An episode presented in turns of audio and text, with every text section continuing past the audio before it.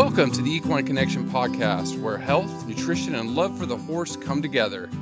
This podcast is brought to you by Tribute Superior Equine Nutrition. I'm Dr. Chris Mortensen. And I'm Dr. Nicole Rambo. Welcome back, Nicole. I hope things are good in Ohio. Yeah, they are. Chris, how are you today? Doing good, doing good. Talking about one of my favorite breeds. I could see why, you know, coming from the States and the American quarter horse. It just warms my heart, right? So today we're going to kind of talk about them and and and some some things to really consider that are kind of a little bit more breed specific when it comes to feeding them, right?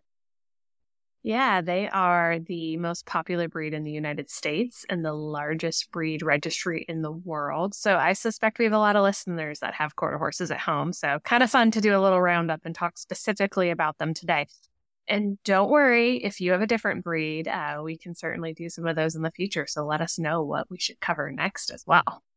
Yeah, and some of the stuff we're going to talk about today could apply to your horse. If you thoroughbred, that's another one of my loves. And Arabians, I, I, I actually love them very much too. So whole wide breadth of breeds uh, that we can talk about. But today, just to kick this off, I guess just kind of talking about the quarter horse history because some of that does lead into some of the disorders we see today.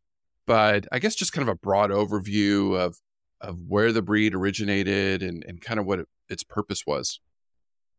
Sure. So it is a, an American, a U.S. based breed, uh, developed way back in the 1600s. And the, the term quarter horse relates to the fact that they were very originally selected so that they excelled at racing a quarter of a mile. So very, very short distance. So that's kind of even before they were a breed registry, there was a group of horses being selected specifically for that particular job. Now, of course, today, the modern quarter horse does so many different jobs. So the American Quarter Horse Association, as we know it today, was founded back in the 40s. And quarter horses are different than some other breeds in the sense that it's not a closed stud book. So you certainly have what they call their foundation group, so straight quarter horse, but there's an infusion of thoroughbred blood as well.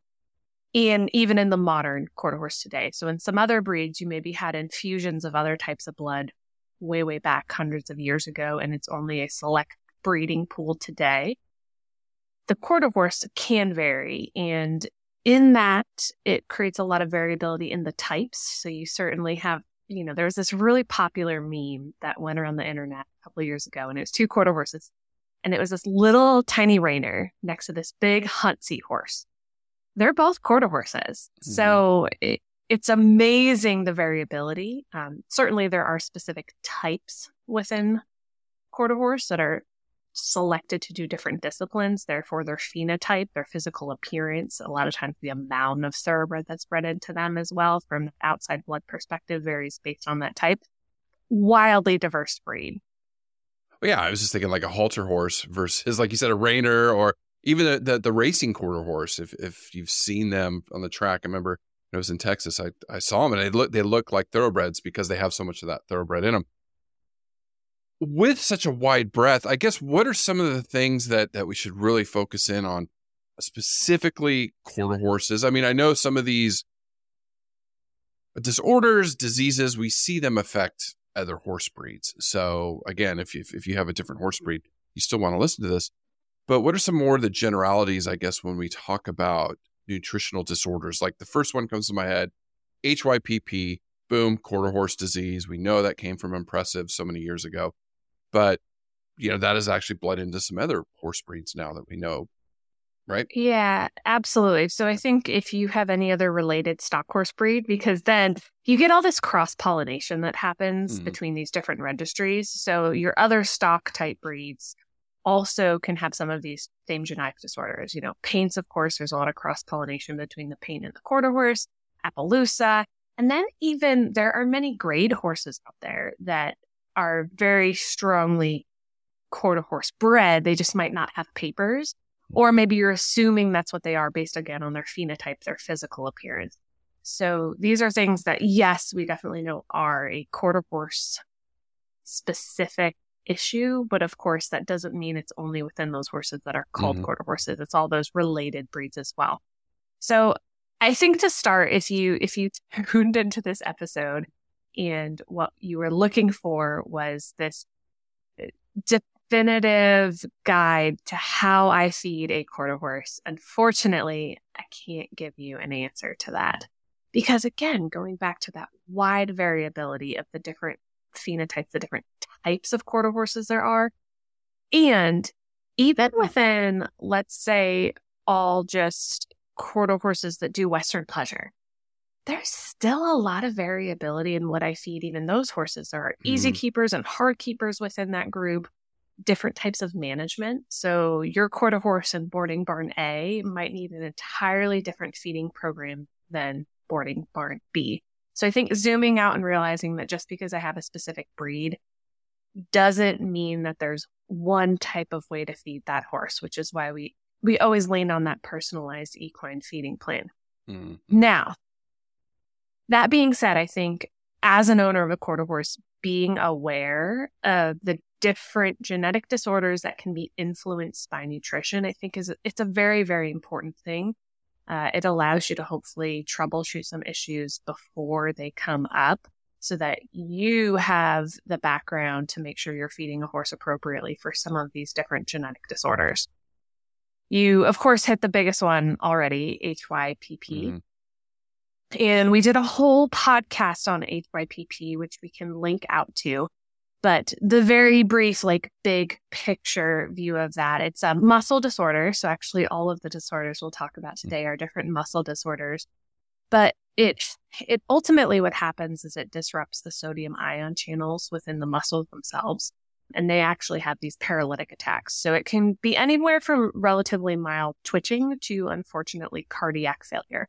So knowing whether or not your horse has HYPP, really important. So as you mentioned, it has been identified as a point mutation in the horse Impressive. So a, a mm-hmm. very, very prolific stallion. Very easy to test. So for two of the three disorders we'll talk about today, they're actually included on your five panel test. Mm-hmm. So HYPP and PSSM type 1, which we'll touch in a second. With a basic hair test, you can find out whether or not your horse has this. I think it's super important if you have any grade type horse that you suspect has quarter horse or other stock breed lineage to go ahead and do that. Not super expensive. In the case of HYPP, what we're concerned about is the level of potassium in the diet. Most horses able to handle tons of potassium. We overfeed potassium just because it's in every base ingredient in a greater quantity than the horse needs. But none of those horses have an issue with that excess potassium, only horses with this specific mutation. So we want to keep the diet under one and a percent total potassium, meaning the combination of your concentrates, your grain, and your hay and then specific to concentrate, keep it under 33 grams of potassium intake per meal. Pretty easy for us to control in the case of, you know, actually giving a more specific feeding guide. Our easy keepers, we can feed mm. Essential K. Our harder keepers, we can feed Kalm 'N EZ in the majority of cases. The tricky part, of course, is knowing how much potassium is coming from your hay. So general recommendation is to just completely avoid alfalfa and other legumes like a high clover hay, because those are very high in potassium and stick to grass type hays for horses with HYPP, with the caveat that even not all grass hay is low enough in potassium to be appropriate. And you'd have to test that. I've had situations of horses that have two copies of the gene, so mm. very, very susceptible that we actually put on a complete feed Kalm 'N EZ and see that as their entire diet because there wasn't the opportunity to control their hay intake. And they were so sensitive that they really, really had to be very careful. So that is an option. So that would be the first of our mm. genetic mm. disorders applicable to quarter horses yeah. and other related stock breeds. Yeah. So, so listening to you, yes, it, it's every horse needs its individual diet. And, and ever since we started this podcast, that's something I definitely has come across listening to you and talking to you each week that every horse is, is an individual, right? So when you do start looking at these diseases like HYPP, and I think it's like four to 5% of all quarter horses could be affected. Now, the next one, we, we again, we did do a podcast on this on PSSM. And, and as Dr. Rambo said before, there's an article that is associated with each podcast, and we'll be sure to link those articles so you can read up on them again. This is another one that that affects quite a few horror horses, right? Yeah. So again, quarter horses, related stock breeds. Uh, the most recent numbers, which frankly actually are a little bit old at this point, have so you PSSM type one and type two. Uh, polysaccharide storage myopathy type 1. This is actually a mutation in glycogen branching enzyme.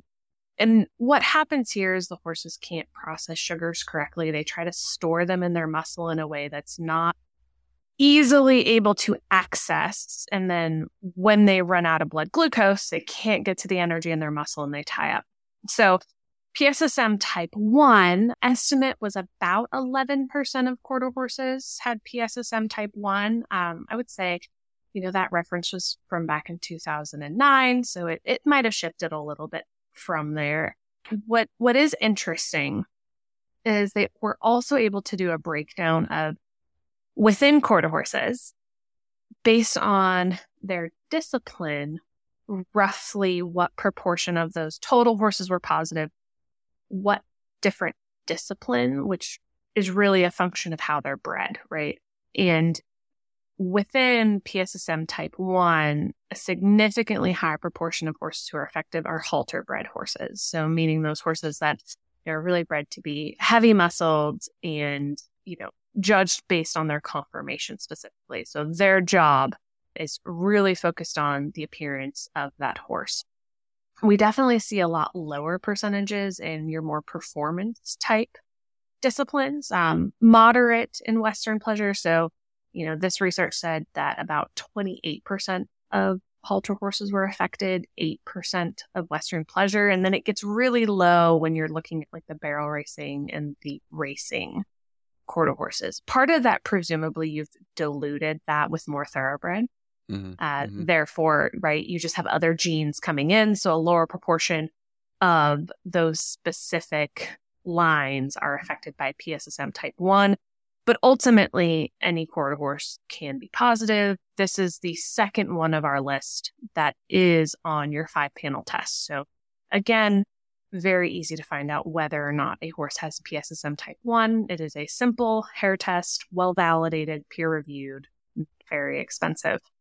And, you know, in this particular case, we, because they don't process energy appropriately, specifically non structural carbohydrates, these horses were looking to feed a lower NSC diet and then replace some of that energy with fat. So, mm-hmm. because can't use carbohydrates, specifically muscle glycogen, to fuel work. We have to give them a different way to do that.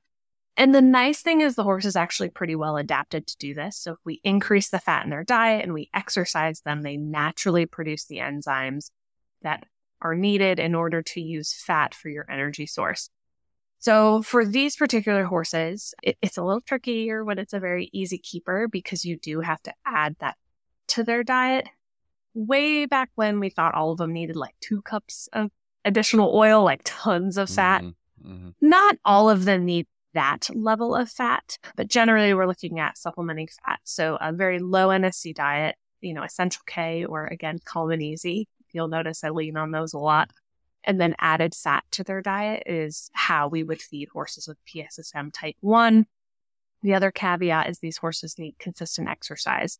So making the dietary adjustments in and of themselves often aren't enough to prevent these horses from having tying up episodes if they're very strongly impacted. Some of them, it's more generalized, just muscle soreness, poor performance. So essentially daily exercise is really helpful for controlling this along with the dietary modifications. Well, it, it, and it, it's interesting when we talk about how to treat this low NSC, and that is a big our topic it, just seems like it keeps coming up with us and and and that's where there's been a, this huge shift and i always laugh every time i talk about feeding straight corn to the mares back a couple decades ago. It's it's it, that would be you would die you would not do that today. There's no way uh, where we are feeding these lower nsc diets and and so these horses uh, can definitely benefit from that. Now the other disorder that we don't want to get people confused with, and that's PSSM type 2. So, talk a little bit about this and how that can affect some quarter horses.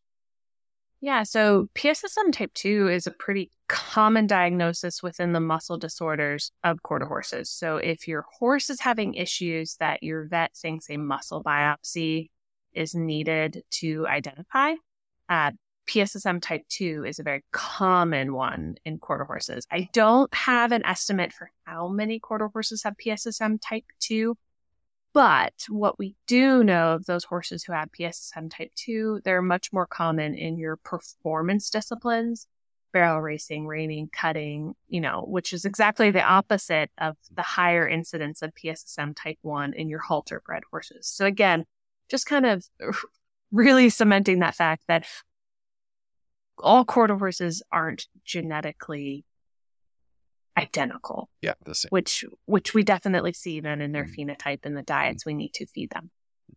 So PSSM type 1, it's a little confusing because the name isn't fantastic and they're actually taking different things that they originally put in this bucket of PSSM type type 2, which basically horses who had similar characteristics on a muscle biopsy as type 1 but were negative for that genetic disorder.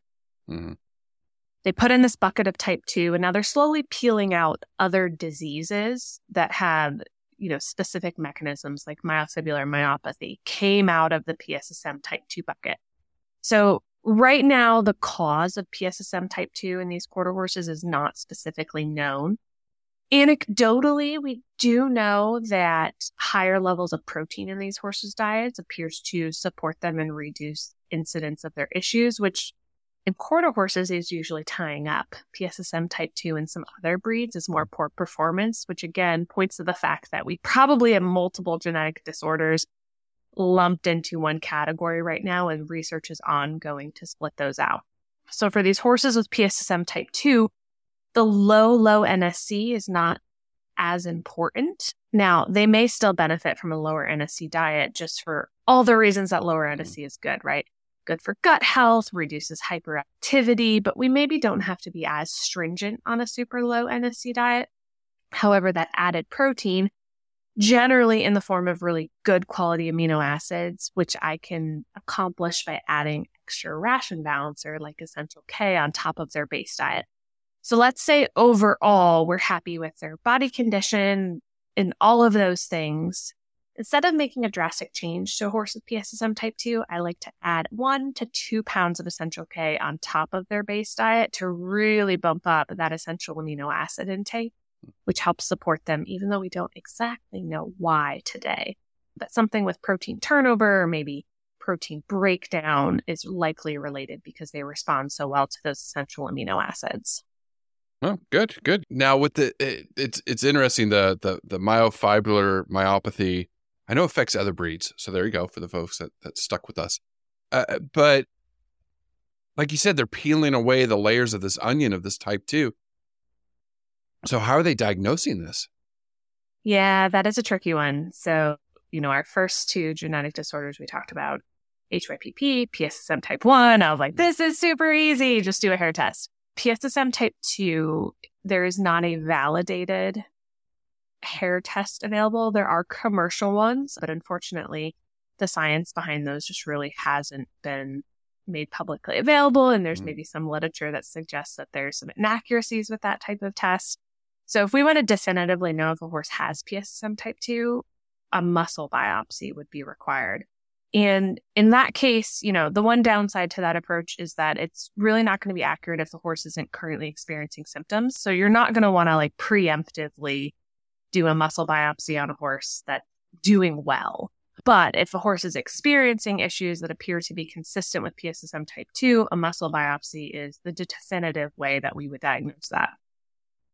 I will say there's certainly no harm in bumping a little extra ration balancer for a lot of horses. They benefit from that, you know, supporting top line, all of those things. So that's certainly something from a dietary intervention that low risk to apply, even if we don't have a definitive diagnosis. But I will say, in horses with issues, it's often a good idea to, when possible, follow that diagnos- diagnostic plan as far as possible because there's so many things that look the same, which mm. is an uncomfortable horse who has low performance. And we could spend so much time and money tweaking the diet and then find out it was something completely different. So from that perspective, it is nice to know either way.